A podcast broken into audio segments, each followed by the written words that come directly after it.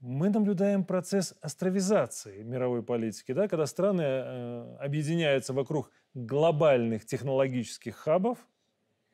И если экономически эти хабы мало отличаются, да, то, ну, как Амазон и Алибаба, но идеологически это абсолютно два разных полюса. С одной стороны, рафинированный капитализм, с другой – диалог цивилизаций. Вот как вы видите этот процесс и, главное, наше место в нем? Да, мы на правильной стороне истории.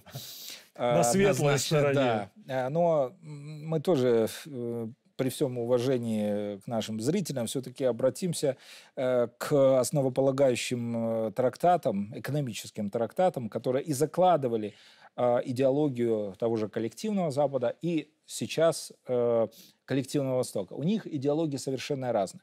Основой идеологии является, ну, как бы кто ни критиковал, но это э, классические экономисты. Понятно, что э, Адам Смит. И вот во всей классической экономике, в том числе и у Карла Маркса, у Адама Смита, у Рикарда, человек – это э, лишь рабочая сила. Но не надо ни при каких обстоятельствах сравнивать человека, живого человека, с понятием рабочая сила. Рабочая сила – это только набор навыков, которые преобразуют сырье в некий продукт. продукт.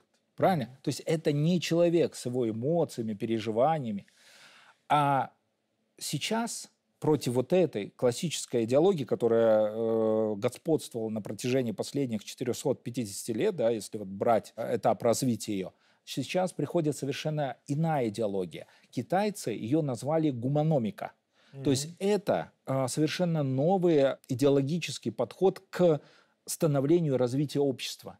Они говорят, нам не просто важны экономические показатели, нам важен человек – его эмоции, его мысли, его переживания. И сейчас вот Китай и председатель КНР Синдзинпин э, огромное внимание уделяет популяризации вот этой идеи гуманомики. Я думаю, вот наш президент, он каждый раз на совещаниях, на которых мы с вами вместе присутствуем, не раз говорил, что основой всего является экономика, но для нас, для белорусов, основой всего является наш человек, человек. Да, наш белорус.